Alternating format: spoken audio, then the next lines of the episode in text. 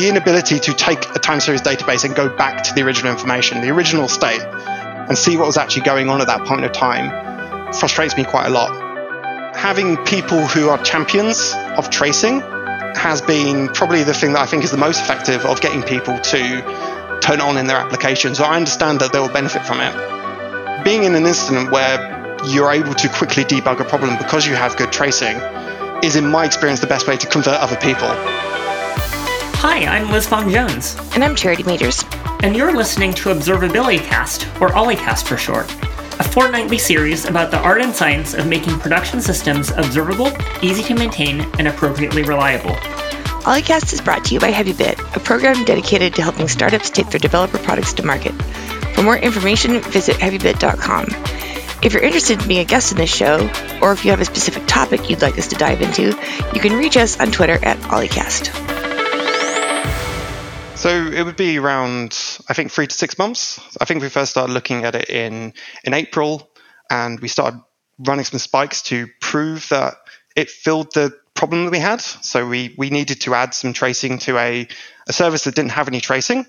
We needed to add tracing that was it was a heavy amount of effort to add the tracing compared to a typical application because of some fundamental design decisions behind that application, we, we knew we had to add in quite a lot of custom implementation ourselves. So rather than choose a vendor specific library, we looked at OpenTelemetry as an alternative. At the same time, we were also looking at swapping between vendors. So it gave us an extra level of flexibility that we could use. We could effectively point OpenTelemetry at multiple different vendors and test the tracing against that and see if actually the use, user experience in each one of those vendors was to our, I guess, taste. Cool. So yeah, definitely that comparison shopping is a really awesome feature. Why hadn't you considered uh, open tracing or open census before that? Like, what was special about OTel that was awesome for you there? Honestly, I would say it's, mostly just the timing thing. The team who looked at open telemetry at the time, they, they didn't have any tracing, and they hadn't really because technology is complicated, they were looking at other problems and solving other problems. And it was only really at that point in time that we sort of looked and said, look, we probably could benefit from having some tracing. We've got this gap here. That we have other services that have tracing. Look what they can do. And the things they're able to inspect when a problem happens. Well, we probably should add something here. And it seemed at the time that OpenTelemetry was mature enough to add to our application. Yeah, so you definitely didn't want to kind of be the very first, but once it was kind of proven out enough, you were willing to start adopting it in in seriousness how much re-implementation of your instrumentation did you have to do when you switched to OTel? Well, because this application in this particular instance didn't have any, it was largely start from scratch. Mm. It definitely wasn't a matter of just, you know, downloading a library and running some config. Mm-hmm. It did start off that way. We started by just looking at the out of the box implementation. Mm-hmm. So we could just take, you know, how it interacts with Redis and see those interactions mm-hmm. and how it interacts with Kafka and see those interactions. But what we needed to do ourselves is add some glue so we can actually connect those interactions together because what we were missing was something that happens sort of act as a seam between our application itself. The application is an event driven application so it follows quite a lot of cqrs principles. I see so it's not just like strict request response. No you kind yeah. of had to yeah so a lot of the I guess out of the box implementation, or the standard processes for most applications that we have had to observe or add tracing to or logging to, they are those standard request response applications. They act in a very consistent way. Mm-hmm. We can take a very similar approach for a lot of these things. In some cases, to actually measure things and understand how they behave, we can probably just scrape the load balancers and get metrics out of them. But this application was different. We couldn't take the load balancers logs because what happens immediately after the load balancers is we take the information we get from a HTTP request and put it onto a queue. So we don't actually know whether the system's behaving adequately just by looking at HTTP traffic. Right. But what we have as well in this particular application, which makes it quite special, so it, it needs to be quite fast. So we really need relatively low latency. It's a telephony application, and we have users both internal to the organization and then actual customers who are on the other side of the phone. And when someone interacts with the application, it, we have to respond relatively quickly because people yeah. just don't really have patience, especially when they're on the phone. And so we have a made some decisions mostly around being able to achieve a low latency. So we use streaming across our applications and we use mm-hmm. a particular library of streaming which didn't have any out of the blocks instrumentation. So that's the major thing we had to come and add. And why we chose OpenTelemetry is because we knew we had to add in some extra effectively boilerplate of our own. And we would rather do that using a standardized approach or right. a standardized approach we think is going to, you know, not have to be swapped out when we change vendor. Totally. Like we might change vendor in five years. Well, we're unlikely to have to write that code again because we've chosen OpenTelemetry. At least that's our that's our bet anyway in this regard. So now would be a good time for you to introduce yourself. Who are you, and uh, what do you do? Sure. Um, my name's Chris Holmes. I am an engineering manager. I work for a company called Simply Business. We sell business insurance to small and medium sized companies. Uh, we work in both the UK and the US.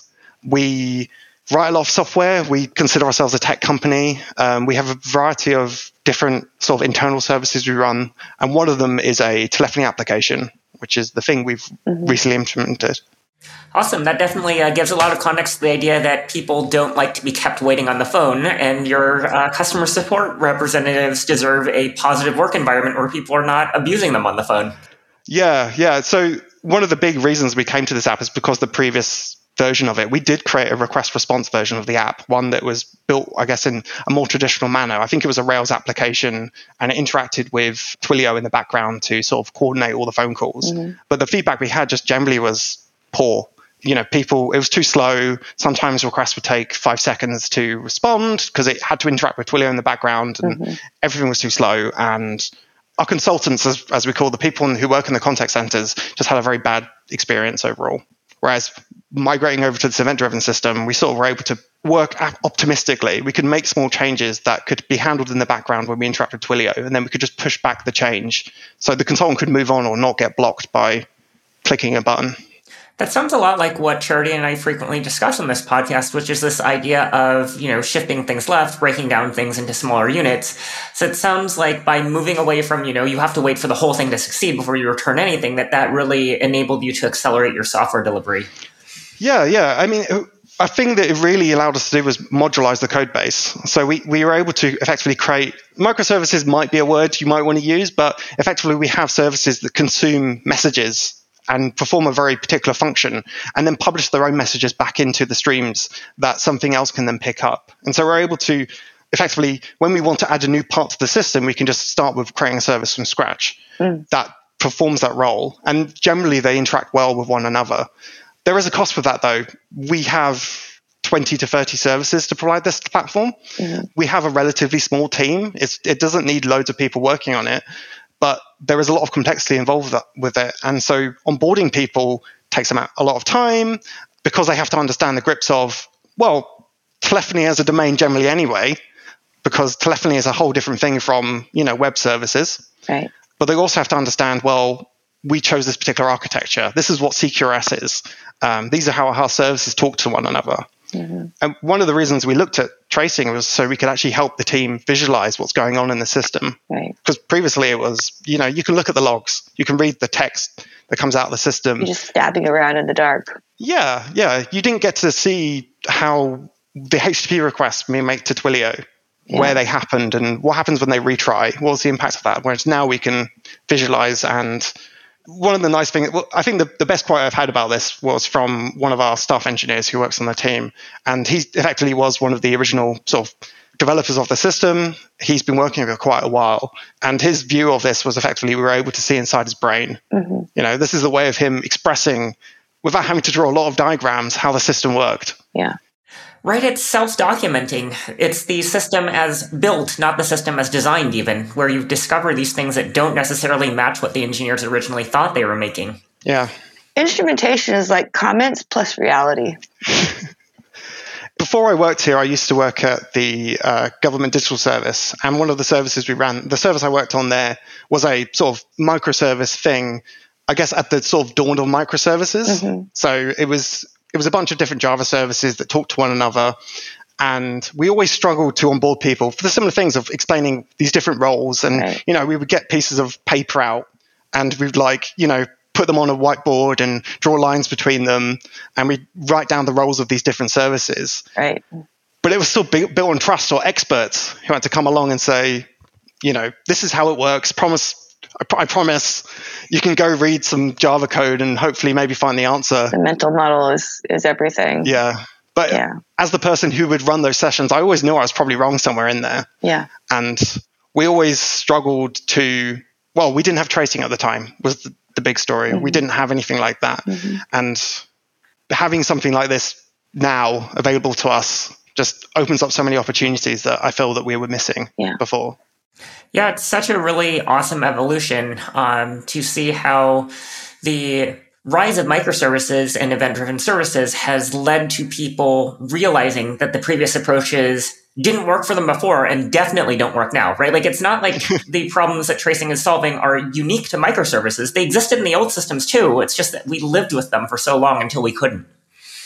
No, and and it's true. Like at the moment, all my teams. So I, I work with actually a, a few teams. So if I didn't say this already, but each of those teams uses tracing in their job on a day-to-day basis. They might not necessarily use it as much as each other. Like each team is sort of self-organized, so they choose how much they want to use the tools or based upon their needs. Mm-hmm. But each one, depending on whether they're working on something that's part of a monolith or a simple, much more simple request response application, they still benefit from their stuff. They still want to know how well their database is performing, mm-hmm. you know, how often other clients are hitting their service. And having a visual way to present that is, in my opinion, the right way to do that rather than throwing away information through time series metrics or grabbing some logs. Are you talking about like a service map or what? Um, I would say I- I'd say a mixture of things, but being able to just list out like key traces and knowing which things are hitting things where, and then being able to inspect and yes, create a map from that, but largely just being able to look through the chronology of a trace itself through the spans and seeing the impact certain activities, I don't want to say activities or jobs or background processes can have on our systems is a thing that a lot of my teams are impacted by quite a lot through the services they're running or through other things. I love that thing that you just said a moment ago about kind of how time series data or logs throw out a lot of that important data and how traces capture that. Yeah, well, you know, I have particular issues with time series databases. They, the inability to take a time series database and go back to the original information, the original state, and see what was actually going on at that point of time frustrates me quite a lot. I've had to use those things a lot in the past, um, whether it was Graphite or Prometheus or other vendors, and have generally struggled over time with those tools to really feel confident in the information they were giving me because you, again you, you've thrown away information you can't go back to the original events that built up that data hmm. It almost feels like penny wise, pound foolish, right? Like that we used to save so much money, air quotes, on metrics, not realizing that it had a cognitive cost down the road when people tried to look at it and couldn't get the results that they wanted or couldn't, as you say, you know, trust that the data was actually accurate. and they couldn't make correlations between one request or another request either. They had to like just use their imagination and their and their Yeah. past knowledge. there's definitely a lot of effort that i've had to go through in the past to fill in the gaps between and to make those connections. yeah, I have this log over here. It's telling me something. I have this graph over here. It's telling me something similar, maybe. Can I, you know, maybe I can overlap some times or draw some lines on this graph and show that, you know, there's a correlation here that X caused Y. Right, So shift from kind of time based correlation to causal correlation to be actually able to see the kind of chain of causation. So I guess that kind of brings us to the next topic that we wanted to ask you about, which is like, what has the adoption of observability been like at Simply Business? Kind of how did it spread between departments or teams? Like, kind of how did people realize that that was something that they could get value out of and that they should start focusing on? Yeah, um, so I, I can't give you the full story. I've I've been there for two years, so there is stuff that happens in the before times that I can't tell you about. But generally, over time, I think we followed a model that I've seen elsewhere, certainly in my previous job, which was that generally we've chosen cloud-based tools rather than sort of self-hosted tools, which is generally good. I've worked on teams where they've we spent a lot of time and effort hosting Elasticsearch clusters, and no one else got anything else done. But to go to the point, uh, to your question, we chose good tools for different needs. So we chose a logging tool and we chose a monitoring tool, which effectively is your your metrics tool. Sorry, we chose a error management tool and we've chosen a tracing tool. And um, they were made available to teams, and teams would choose how to use them. And as generally, it meant the different tools would pick a different technology that they like the most, and then sort of adapt that so you, a lot of teams would be using metrics and they'd use those metrics for dashboards or alerts. Teams would use logging. And we have, I'd say, over time understood the value on having consistent logging. So we have, you know, consistent schemas, consistent trace IDs, and you're unlikely to see an application that hasn't got relatively thorough log- logging inside it. What wasn't consistent, or is becoming more consistent across the business, is the use of tracing. It was because it was generally seen as a thing you turn on or thing you had to be made aware of. It's generally been a thing that has been slower to adopt with people. What causes people to turn it on? I'd say overall, I'd say a few things. One thing was somebody who'd already experienced it and could say to back to a team of like, hey, you're missing out on this good thing. Having people who are champions of tracing yeah. has been probably the thing that I think is the most effective of getting people to turn it on in their applications. Or I understand that they need to turn it on in their applications or they will benefit from it. Most of our teams generally, you know, are expected to be responsible for running their services. So there's the build it, you run it ethos that we try to follow. We have a team that provides this platform infrastructure. They sort of make these tools available to people and they will coach people on how to use a tool and bring in trainers to come in to teach people. But the, really the best experience is on the job and having people who have experience with those tools going within the business and going to teams and saying, hey, look, this is what you can do, or getting involved in an incident being in an incident where you're able to quickly debug a problem because you have good tracing is, in my experience, the best way to convert other people. Yeah, we had a previous guest on the show, uh, Nick Herring from CCP Games, who said that when you turn up to an incident with the shiniest fire truck that actually puts the fire out, people get really interested in, in learning where they can get one of those fire trucks. Being able to go in and you know show, okay, well, you can do a query like this, and look, this query, it's a different query language, that is a problem. It's a, a new language that people generally need to learn most of the time. It might be a bit inconsistent from the query language you might be experienced used to from say logging, but it's still something that you can look at and then also correlate between those two things. It's not saying don't use logs, but use this other thing as well and see if you can build a comparison, build up your confidence that actually you're when you're having an incident, your assumption about the incident is correct. Yeah, it's this really neat thing where I, I think you're you hit on the nose when you're like, you know, teams who are running their own services, who are practicing production ownership, that causes them to want to learn how to do it better as opposed to just being like, yeah, this is not my problem. Was that always the case at Simply Business that you had production ownership, or was it like a shift that you made away from kind of a centralized on call or NOC? It's definitely something that has uh, shifted over time mm-hmm. as we've moved to having more complex services. Again, more teams, more services mm-hmm. that we have to support.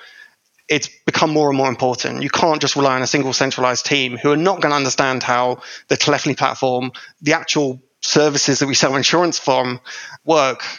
It's just, well, it, it wasn't sustainable for people. Obviously, you know, like everybody else, we spot trends. If we know that Google or some other giant company are following similar methodologies, we want to understand why we're not going to say we're just going to copy them, but we're going to look into understanding why they're doing it. Yeah, it was really cool. I think uh, I was invited to give a talk at Simply Business, I think a year and a half ago, and it was really cool to speak to such an engaged audience who wanted to learn about best practices from the outside. And, you know, I certainly am hearing you uh, describe a lot of things that are similar to uh, practices that I espoused in that talk a year and a half ago personally, as someone who was watching that talk, I would definitely say it impacted how I thought about problems and how I could go about solving some of the problems I saw on my teams. So, kind of as you're thinking about the way that you evolve your stack, right? So you're describing this transition from, you know, hosted metric service, hosted logging service, kind of APM tools, kind of this consolidation, kind of what's next for you? Kind of what are you expecting the future of observability and of telemetry at Simply Business to look like? So it's still being worked upon. But the major thing we're looking at is trying to reduce the number of vendors' products that we're using. most vendor products, most people are maturing. Like it's definitely a space that's had a lot of growth and development in it. We found that we were using three vendors who had very similar product offerings overall. And so we were looking at, well, actually, could we take reduce these three vendors down to one vendor? So can we use a single vendor to do logging, metrics, and tracing? You know, for a few reasons, or definitely one of those big reasons is why are we spending money on three different things? In some cases, actually spending the same amount that we get if we bought all those three things together. Well, we could buy a single suite of products from a single vendor and get the same outcomes, which is that we have these three different things that we need. as we're looking at how those products are maturing, probably the one of the problems we have is because we've got three vendors, is that you can't look at your traces and then look at your logs right now. Or at least we, we haven't been able to up until this moment. Right, exactly. You'd need the same correlation IDs, you'd need deep links, right? Like these are things that are problems when you're using different vendors and even sometimes problems within the same vendor unless you've like annotated your things really well for sure. Yeah, that's something definitely we've made a few mistakes on in the past. So first of all, pretty much if you want to go between logs, you know, there's copy and pasting, which is fine, but in the heat of the moment can be a bit annoying. You know, you have to juggle browser tabs and all the other stuff. And I don't know about you, but I have about 50 browser tabs open at a time. So it gets extra hard. We've also at some point decided to add in our own trace IDs, which we probably should have done a bit more research on in the past, but you know, they're now, if we look at, say, go back to OpenTelemetry, OpenTelemetry has support for various different kinds of trace IDs or ways of propagating context. And if we'd chosen OpenTelemetry earlier or looked to that earlier, we could have actually skipped a bunch of tech debt that we created for ourselves. Yeah, it's been really cool seeing the kind of extensions of OpenTelemetry and of the W3C trace context uh, standard to encapsulate more and more forms of transport and not just HTTP. Like the, we added SQL commenter recently to the OTels project, which allows for propagating over database calls uh, with the comment field in SQL.